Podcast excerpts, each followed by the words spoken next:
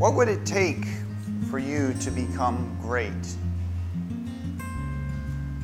Well, success would be a good start. Being successful in a highly admired field or endeavor. And to get that success, to get there, you'll probably need a good bit of ambition, talent, money, and connections. And once you arrive there, you'll likely get fame and notoriety and possibly power and authority. I remember as a boy dreaming of being a professional athlete. I loved competition. I also loved the glory and admiration athletes gained along the way. What greater symbol of greatness is there than thousands of fans wearing jerseys with your name and number? We observe the feats of Tom Brady and assign him the title of GOAT, the greatest of all time. This is the alluring promise of sport to those who would find success.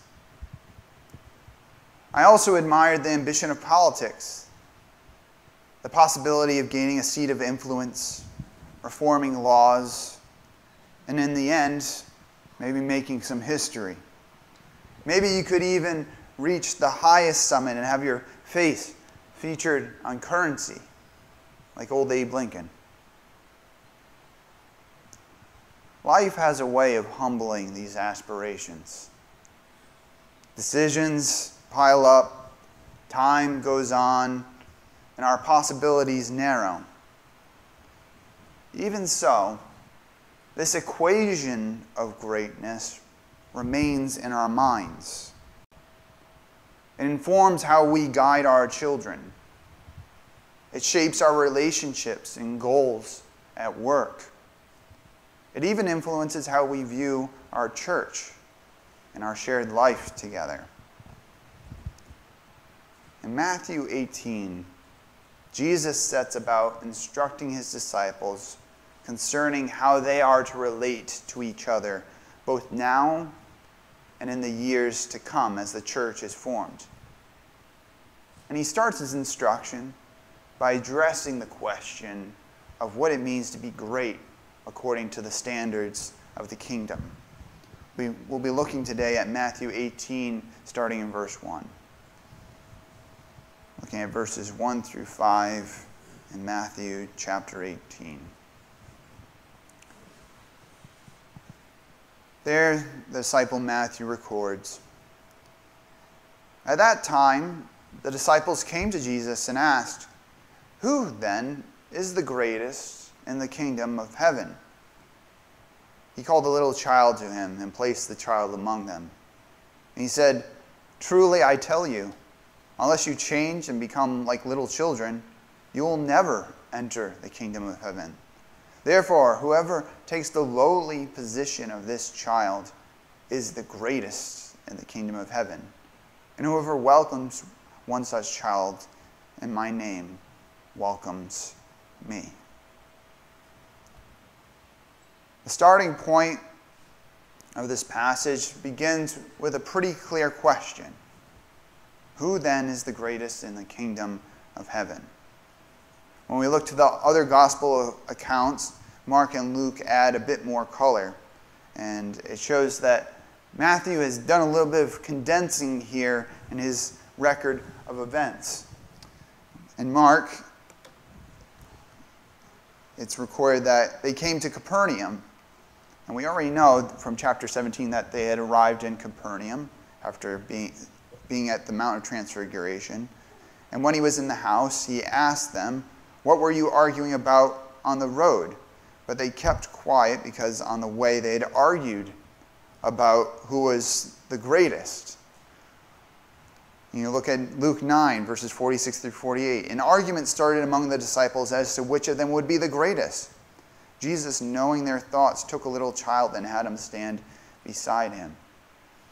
So we see that this wasn't just purely like a, a question arising from some intellectual curiosity amongst the disciples, but it actually stemmed from an argument that they were having with each other. An argument that they had in the road. Now, at this point, they're at Peter's house and they're not arguing while they're in the house with Jesus, but apparently, Jesus knew their thoughts. He knew that this question was percolating in their minds. And uh, they'd be embarrassed to bring him this, this question. But the fact that they actually had this question in mind indicates that Matthew's record of, how, of these events is basically accurate. This is a question that they had for Jesus, even if they didn't particularly articulate it in that moment like that. But it was the question that they had on their minds because they'd been arguing about it all the way on the road till they were at Matthew's house. Now, why argue? Why would they argue about such a thing as who is the greatest in the kingdom of heaven? Well, I think it's important for us to understand what's being implied when we're talking about the kingdom of heaven. And we really have to put ourselves in the shoes of those first century Jews. They were anticipating that the coming of God's kingdom was going to mean the Romans were about to be kicked out, that Jesus was going to ascend to a throne in Jerusalem, and that they would be part of Jesus' cabinet or something like that. Um, so it wasn't just some far off reality that they'd be kind of speculating about, like, oh, what would that be like one day? No, they thought, like, this is coming very, very soon the fullness of God's kingdom. And as we know, just from our lived experience in this world, people do care quite a bit about rank and status in earthly kingdoms. Who's kind of the top dog or the president's right hand man or something like that. We also have to consider too that this isn't this consideration isn't something that um, the disciples had kind of pulled out of thin air, but something that Jesus had commented about previously. When you go back to Matthew 11 and verse 11, Jesus says this about John the Baptist Truly I tell you, among those born of women, there's not risen anyone greater than John the Baptist. So Jesus seems to indicate that greatness does matter in God's kingdom. The question in the disciples' mind is what is the measure of that greatness?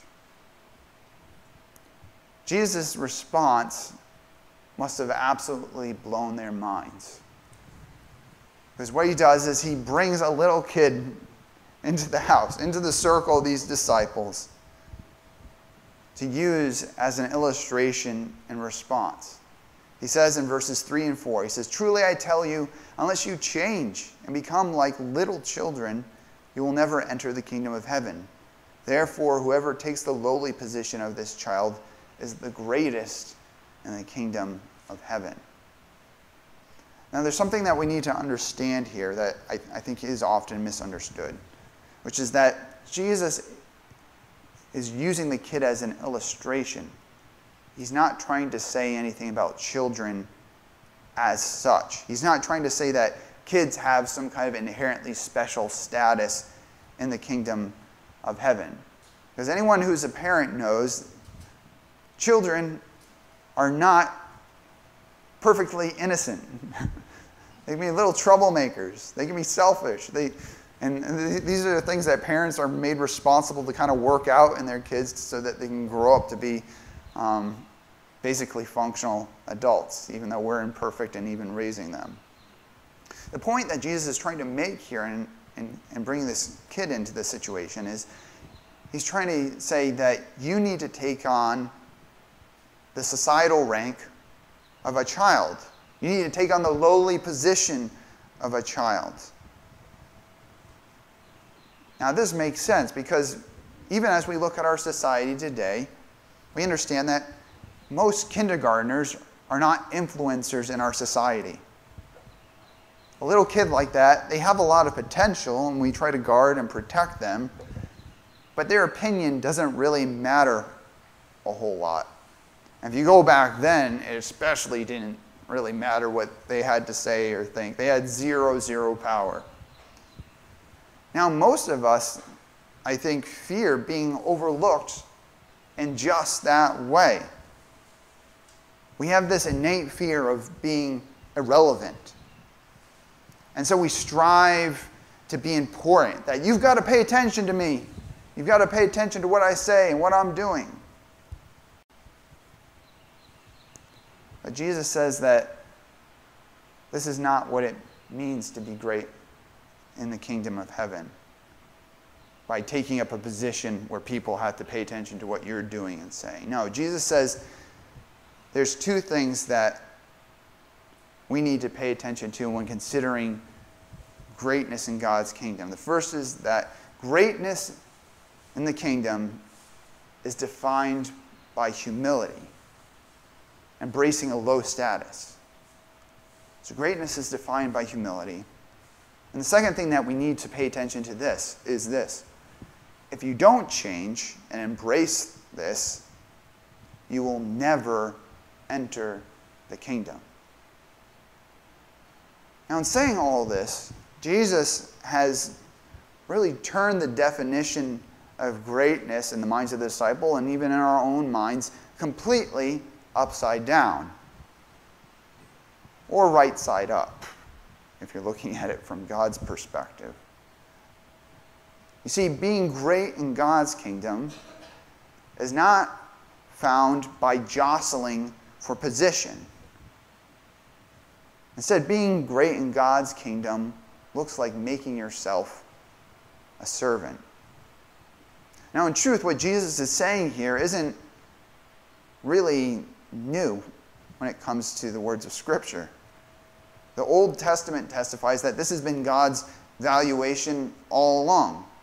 On Isaiah 57, he indicates that God is with the lowly. It says, For this is what the high and exalted one says He who lives forever, whose name is holy.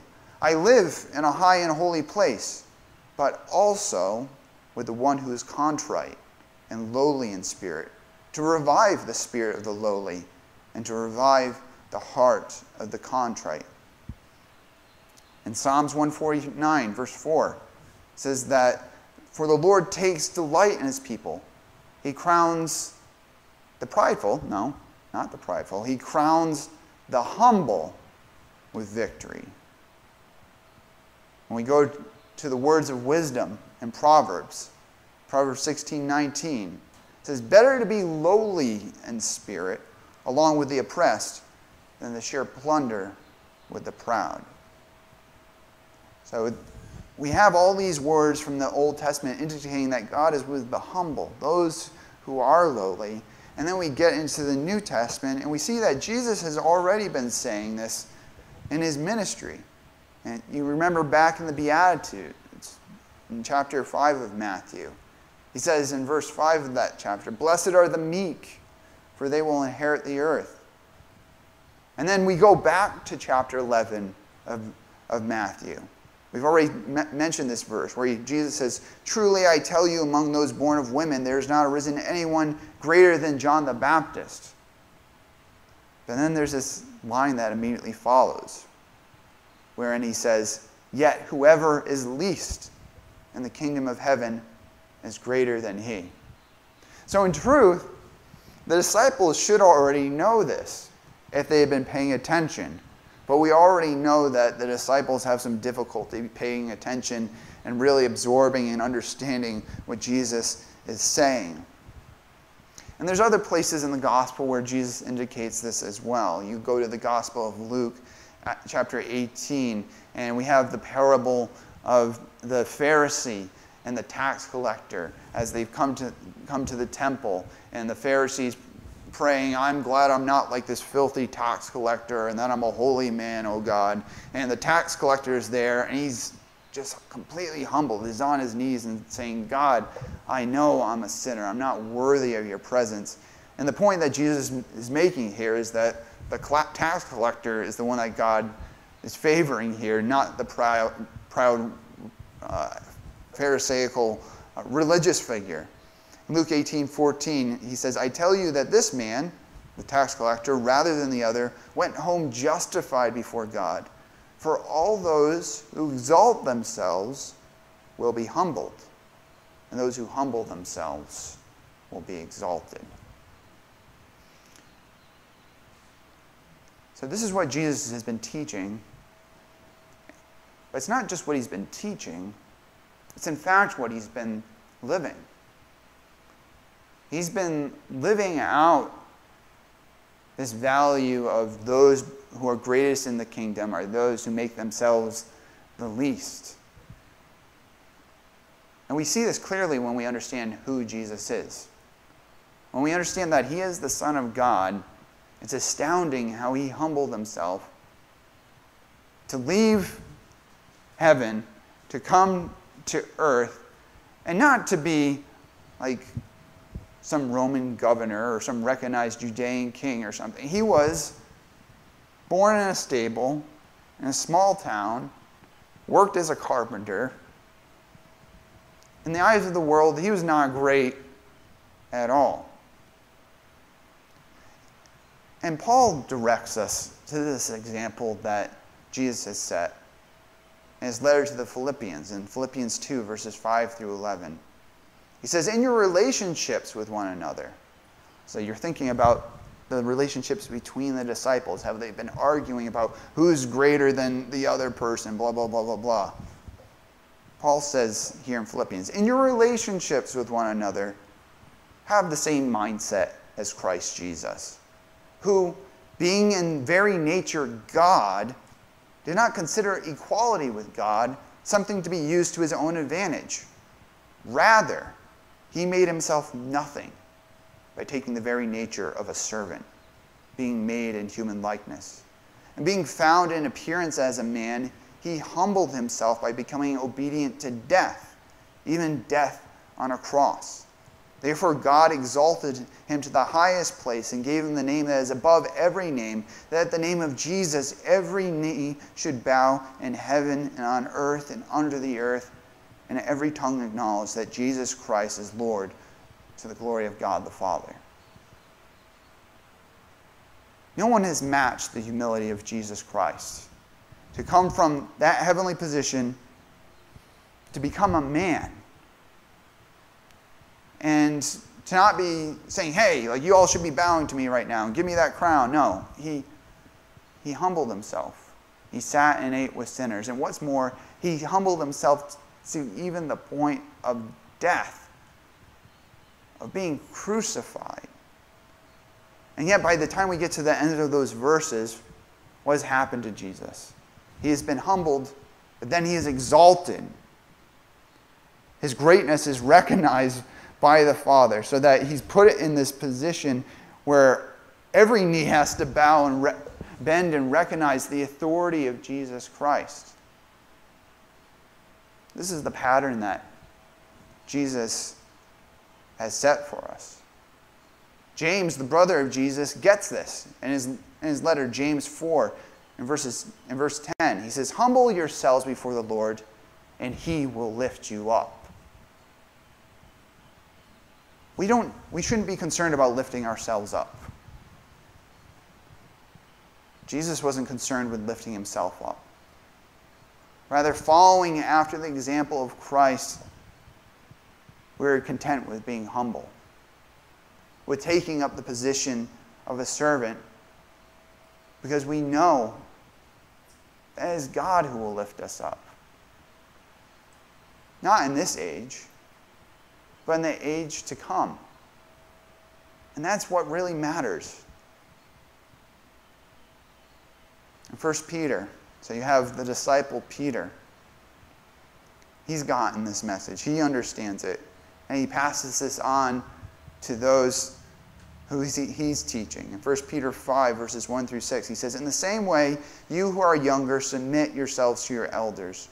All of you, Clothe yourselves with humility towards one another, because God opposes the proud, but shows favor to the humble.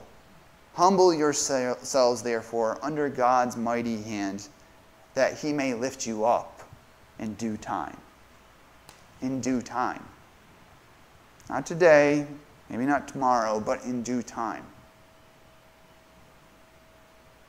Our faith and trust is in God's kingdom and in his timing, so that we will die unknown.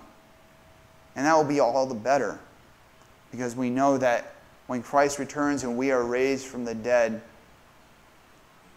we will step into the glory of Jesus Christ as we all join together in celebrating what God has done through Christ and his body.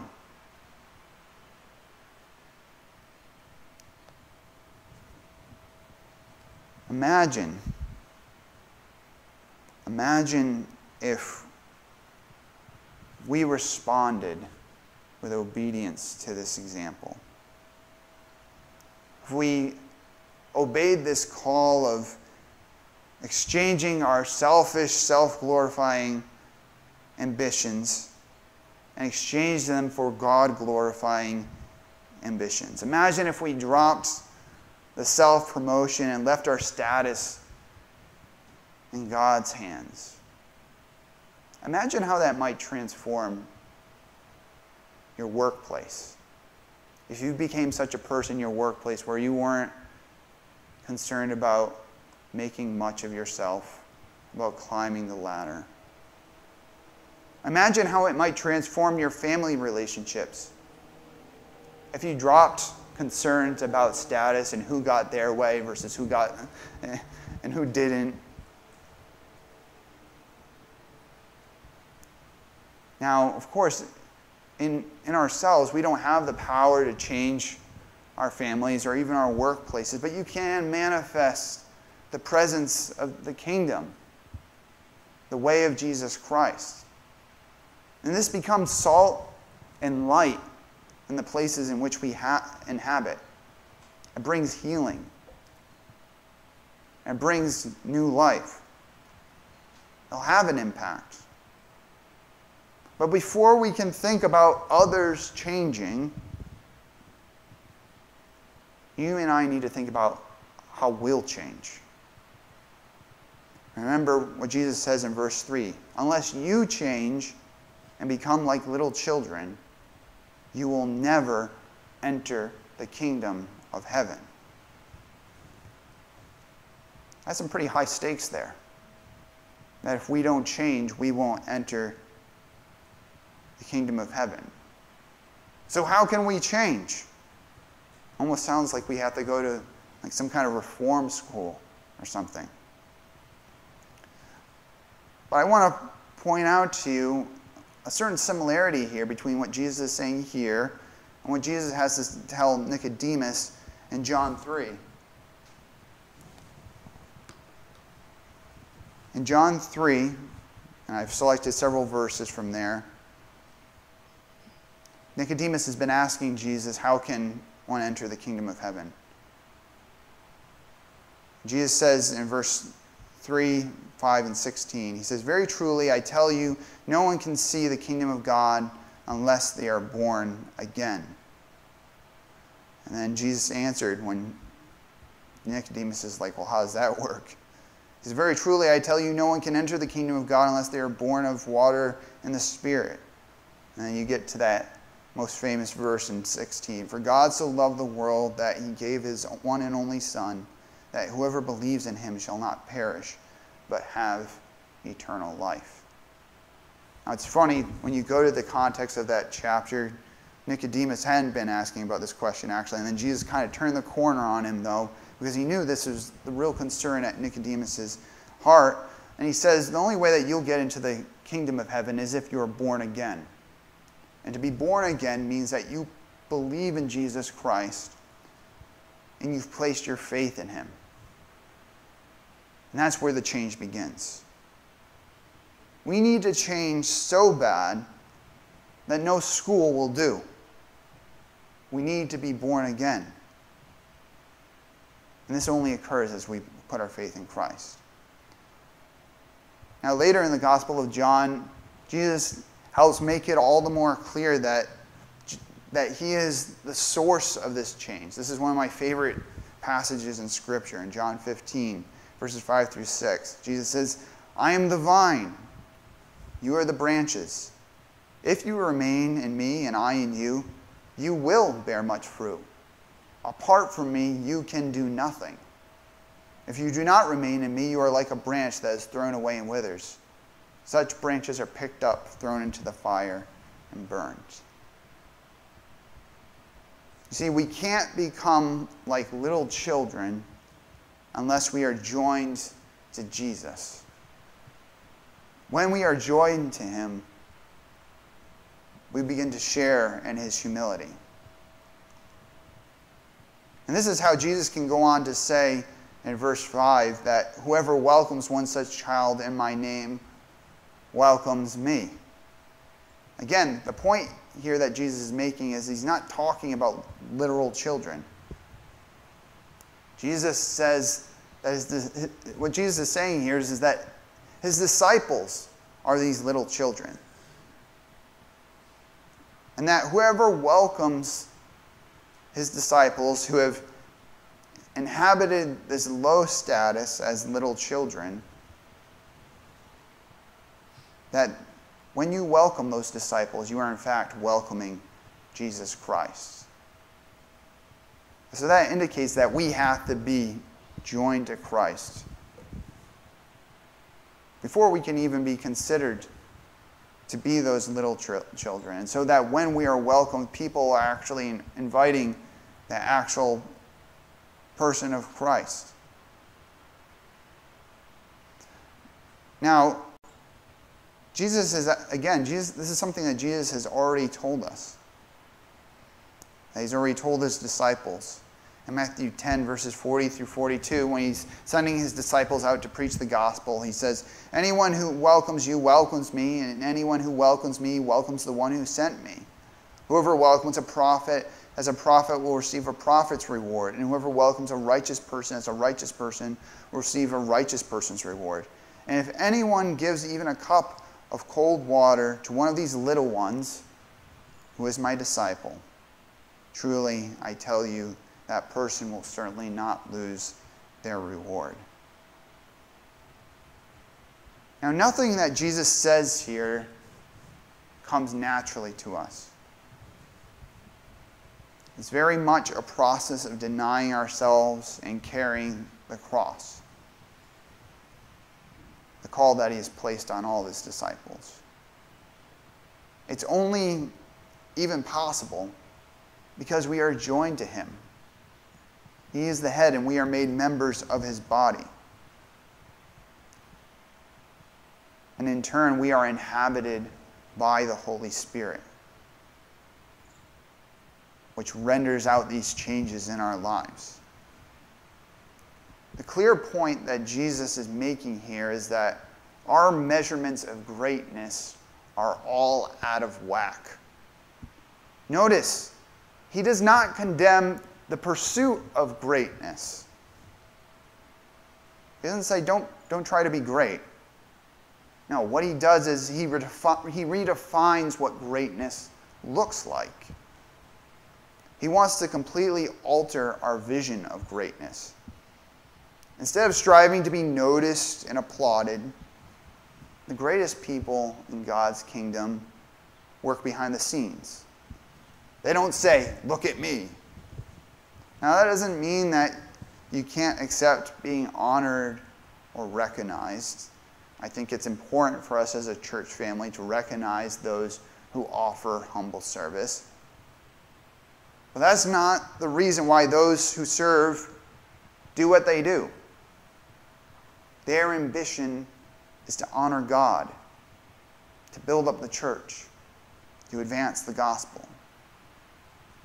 So, likewise, Jesus' definition of greatness isn't at odds with pursuing excellence. Now, sometimes excellence will get you noticed by others.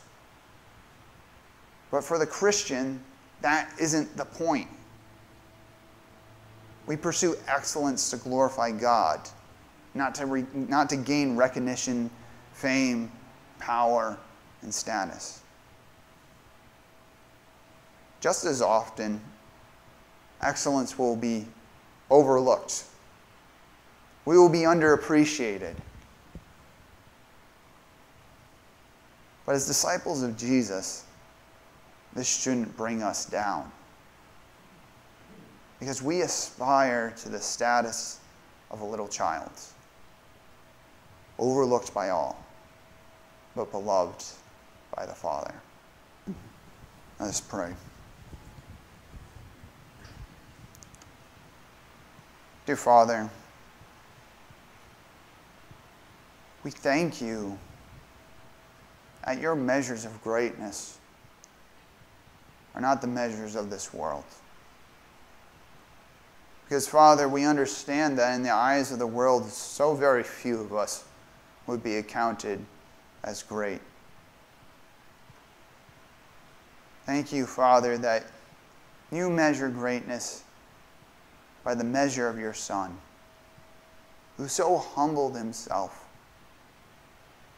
for our salvation, but who is now exalted and who sits at your right hand and who receives all glory, honor, and power. Father, help us to follow in his footsteps. Help us to be like little children, accepting a lowly position, making ourselves servants, Father. Because our concern is not with the rank and status of this world, Father, but with the glory of your kingdom.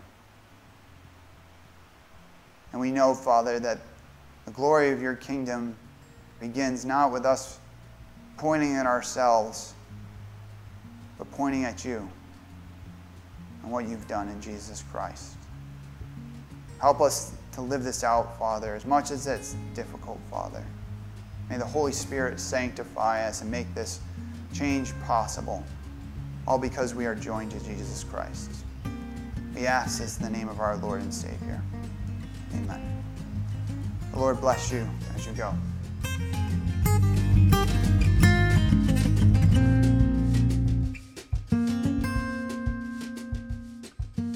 Hey there, Pastor Tom here.